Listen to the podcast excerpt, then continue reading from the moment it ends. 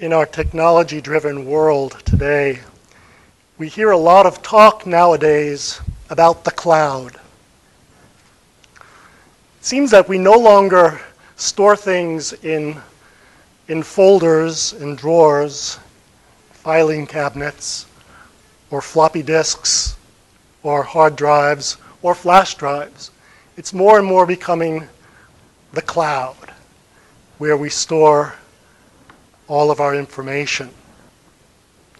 The cloud is apparently some sort of amorphous warehouse somewhere out in cyberspace where we store everything that we know. Well, this evening I'd like to talk to you about another type of cloud. A cloud that not is in, involved not so much with knowing, but with unknowing. A cloud which is involved in what we might call learned ignorance.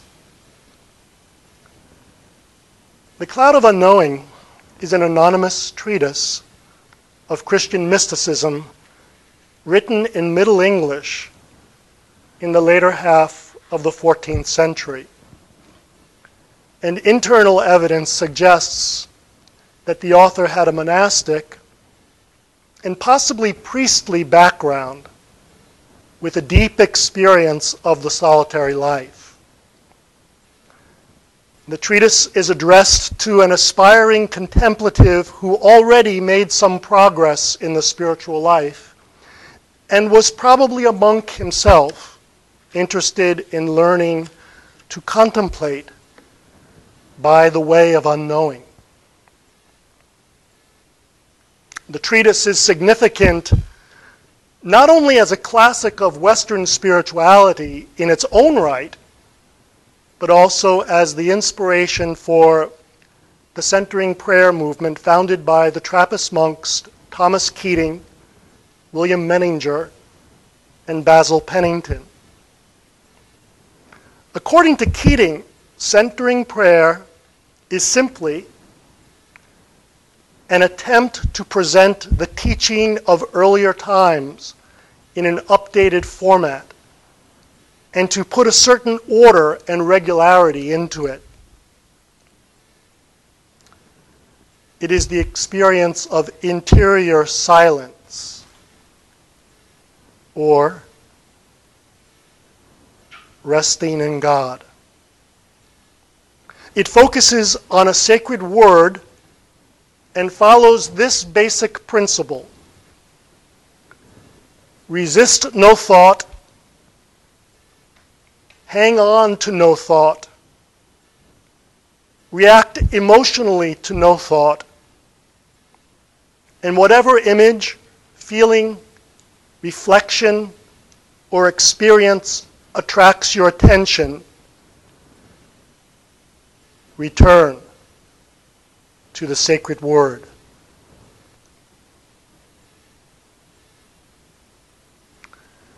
Now, the cloud's approach to Christian prayer has its roots in a work called the Mystical Theology, a treatise written in Greek in the late 5th or early 6th century by an anonymous Christian, possibly Syrian monk, under the pseudonym of Dionysius the Areopagite, the person converted by the Apostle Paul at the Areopagus of Athens in the Acts of the Apostles, chapter 17. The key insight of this work is the inaccessibility of God through human thought and the importance of approaching Him by way of negation. The author of The Cloud presents his work as a faithful summary of the Areopagite's mystical teaching. He says, Whoever reads Dionysius's work will find that he clearly endorses all that I have said or shall say from the beginning of this treatise to the end. Now, although he did not have access to the full Dionysian corpus and came to know much of it only through secondary sources, his deep reliance on this ancient form of Christian mysticism is clear and indisputable. The author of The Cloud prefaces his treatise with a prayer and opens his prologue with the sign of the cross, making it clear from the very outset that he embraces the classical Christian doctrine of the Trinity. And he also affirms his belief in the Trinity of in the divinity of Christ and accepts the revealed truths of Christian revelation as his starting point and views mystical experience as a gift that God bestows on certain individuals for the good of the whole. The treatise must be read against this backdrop of Christian truths regarding the nature of God, humanity's creation in God's image and likeness, the consequences of his fall from grace, its redemption made possible by the passion, death, and resurrection of Christ, and its mediation to us through the church and its sacraments. These beliefs lie at the very heart of the work and cannot be stripped from it like some external veneer that reveals some deeper truth or hidden beauty. To do so, or even attempt it, would lead to a serious misreading of the author's intent and purpose. Rather than denying these truths, the author of The Cloud embraces them and shows the reader how to derive from them a deeply contemplative outlook on life the ultimate goal of which is the face to face experience of the divine. Although he recognizes that not everyone is called to a life of pure contemplation, he offers clear instructions for those who are. He begins by identifying four degrees of the Christian life the ordinary, the special, the solitary, and the perfect. And while the first three begin and end in this life, the fourth begins in the present and ends in the world to come. For our anonymous author, the life of pure contemplation offers a foretaste of the beatific vision and thus represents the highest form possible of earthly existence. All other forms of Christian life point toward it and ultimately surpass it in the vision of God.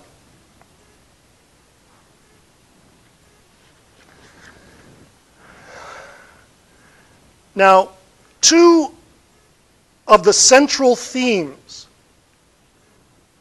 of the cloud are the divine transcendence and its inaccessibility through human thought.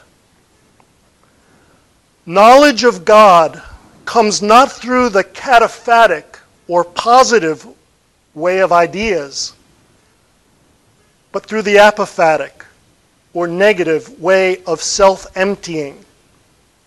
And hence the phrase, the way of unknowing.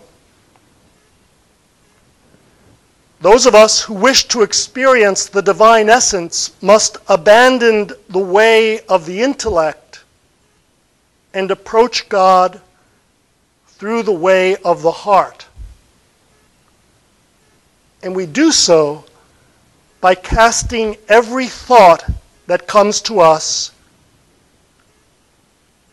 into the cloud of forgetting. And by beating with persistent, heartfelt love on the cloud of unknowing that separates us from God.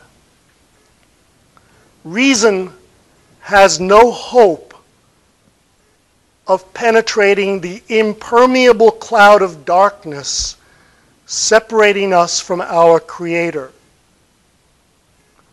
Love for God alone has any hope of piercing it. And it happens, if at all, only because, moved by our heartfelt expressions of love, God Himself reaches out to us from the other side. The author's constant refrain in the cloud is to cast all thought into the cloud of forgetting and to beat constantly against the cloud of unknowing with the heartfelt longing within their hearts. And the way we do this, we do so by focusing our minds on a single word, such as God or love, and using it as a shield against all distracting thoughts and images. And when we find ourselves distracted, as often happens with beginners and even the most accomplished contemplatives, we are directed to simply let go of the distraction and return to the word we have chosen, repeating it again and again as a means of knocking against the door of God's heart. This constant beating against the cloud of unknowing reveals the depths of our love for God. And the more we love God, the more will we desire to contemplate His face, and the more we will beat against the dark, impermeable cloud that separates us from Him. Now, the author, whoever he is, claims that the spirituality of the cloud is not for everyone, but only for those who have already made progress in the life of prayer and feel called to living the gospel on an even deeper level of awareness. The work it describes cannot be achieved through intellectual study or the imaginative faculty and should only be practiced by those called to it. And it requires deep humility and total commitment of one's life. Those pursuing pure contemplation must pursue the threefold way of purgation, illumination, and union. These stages in the spiritual life have three emphases. The purgative focuses on the cleansing of sin, the illuminative on growth in the virtues, and the unitive on the gifts of the Spirit and on mystical union with God. The author of the cloud makes it clear that the person who undertakes the work of pure contemplation must have a clear conscience, seek forgiveness through the prescribed means, and make a point of judging no one. And dedication to this work of love requires the gift of God's grace and will eventually calm our sinful inclinations and instill a life of virtue. In developing his spirituality, the author often refers to Martha and Mary, two New Testament figures who, in the church's tradition, respectively symbolize the active and contemplative lives. Like Mary, who sat at her Lord's feet instead of helping her sister prepare the meal, those called to a life of pure contemplation are often misunderstood and at times even criticized by those in the active life. The author explains the roots of this misunderstanding and encourages contemplatives to be understanding and compassionate in their dealings with those who neither understand nor appreciate their calling. Those who receive the grace of contemplation, moreover, must not presume that others will have his or her own exact experience. Finite minds cannot contain the infinite nature of the divine. And words used to express mystical experience often conceal as much, if not more, than they reveal. The way of pure contemplation lies in casting all thought into the cloud of forgetting and impounding incessantly on the cloud of unknowing. And when sinful thoughts and impulses come, the author advises those just beginning the work of pure contemplation to look beyond them as though searching for something else, or to tremble in their presence and surrender humbly to the power and mercy of God. Beginning contemplatives, moreover, should devote themselves to the reading, reflection, and prayer of Lectio Divina and use short fervent prayers as a way of piercing the cloud and touching heaven. This method calms reason and will, the principal powers of the soul, and quiets the secondary powers of imagination and sensuality, which have become unruly as a result of original sin. The author also shows how the grace of contemplation was prefigured in the Ark of the Covenant through Moses, the prophet, who was instructed about how it should be made, through Bezalel, the craftsman, who constructed it, and Aaron, the high priest, who could enter its presence at will the author places himself in the office of Bezalel, Bezalel, that is, as someone who constructs something for the benefit of others. And he then lists a number of concrete signs by which a person may test whether he or she is called to the work of pure contemplation. Besides cleansing one's conscience, one must have the approval of one's spiritual director, a continuous, pressing desire to practice it, a deep sense that nothing else one does is as important, and an even deeper desire to practice it when the experience returns after a long absence, and having more joy in finding it than in losing it.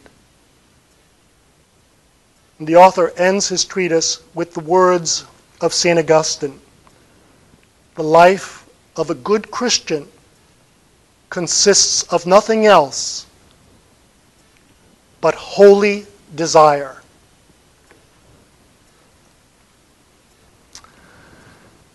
Now, the author of The Cloud provides some very specific instructions about who should read his treatise and how it should be read.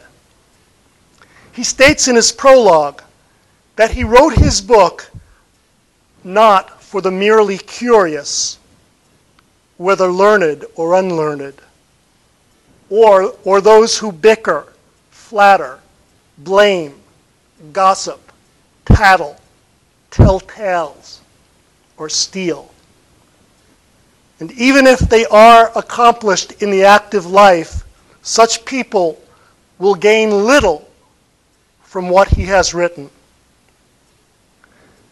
But he wants his work to find its way only into the hands of those who are determined to be perfect followers of Christ and who are preparing for contemplation by cultivating the life of the virtues. Those in the active life may benefit from it, but only if they are genuinely interested in deepening their experience of God through the exercise of contemplation. And later in the prologue, and again in chapter 74, he states that his work should be read several times over and in its entirety, since some things are not fully explained until much later. And in keeping with the contemplative nature of the work, moreover, he suggests that his work be read in the fashion of Lectio Divina, and only by those with a true affinity for a life of pure contemplation. This slow, meditative reading goes through the text not merely for content, but for the deep spiritual wisdom beneath its surface. And for this to happen, we must chew the text and digest it by reading it, reflecting upon it, praying over it, and resting in it. Now, this present edition and commentary which I am presenting this evening, adapts Evelyn Underhill's 1922 edition of The Cloud to our modern English idiom. This adaptation seeks to remain faithful to the text while making it more accessible to today's readers. Introductions and background information and reflection questions have been added to the opening prayer, the prologue, and each of the treatise's 75 chapters to help readers engage the text in a more dynamic and personal way.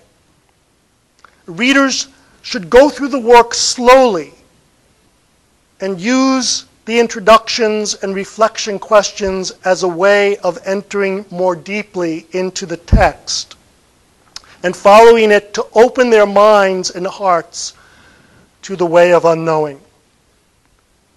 And they are also encouraged to read the text not for information, but as a topic for meditative reflection.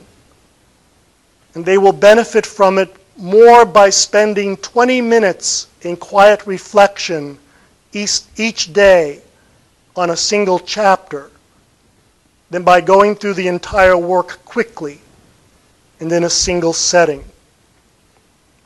This quiet, meditative reading of the text will help foster in them a contemplative attitude towards life and help them follow the way of unknowing in their daily lives. And now to conclude. Our purpose in reading a book such as The Cloud is not to lose ourselves in a nostalgic recreation of a distant and ultimately irretrievable medieval religious landscape, but to explore that past in order to help find helpful insights for dealing with our present spiritual struggles. Such insights encourage us to enter into a dialogue with the text, to enter into a dialogue with the text still further, and to become aware of our own feelings and judgments about the meaning of our own spiritual journey. In doing so, we will doubtless find ourselves at times both questioning its teaching and being questioned by it. This dynamic relationship between the text and its reader touches the very heart of spiritual reading and is extremely important when dealing with this classic of Christian spirituality. Some 20 years ago, Trappist monk William Meninger, one of the founders of the centering prayer movement, paid this eloquent tribute to the treatise.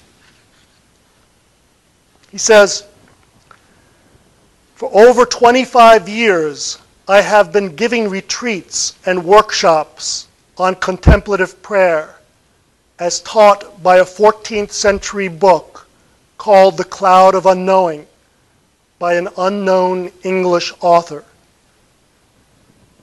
Inspired myself by the loving union with God that the cloud teaches, I have been blessed with the privilege of teaching it to thousands of others. I have read the cloud over a hundred times, and each time I find it a new book, a new inspiration, a source of new ideas about the work of love, the descriptive phrase the cloud uses to describe contemplative prayer, or the loving search, as I call it herein. I have dedicated this new edition and this spiritual commentary on the cloud this way. For all who yearn to see the face of God. My hope is that this new edition and commentary on the cloud may be for you at all times a new book, a new inspiration, a source of new ideas about the work of love. May it guide you in the way of unknowing. May it fill your heart with love and bring you to the threshold of a face to face encounter with the divine. I thank you.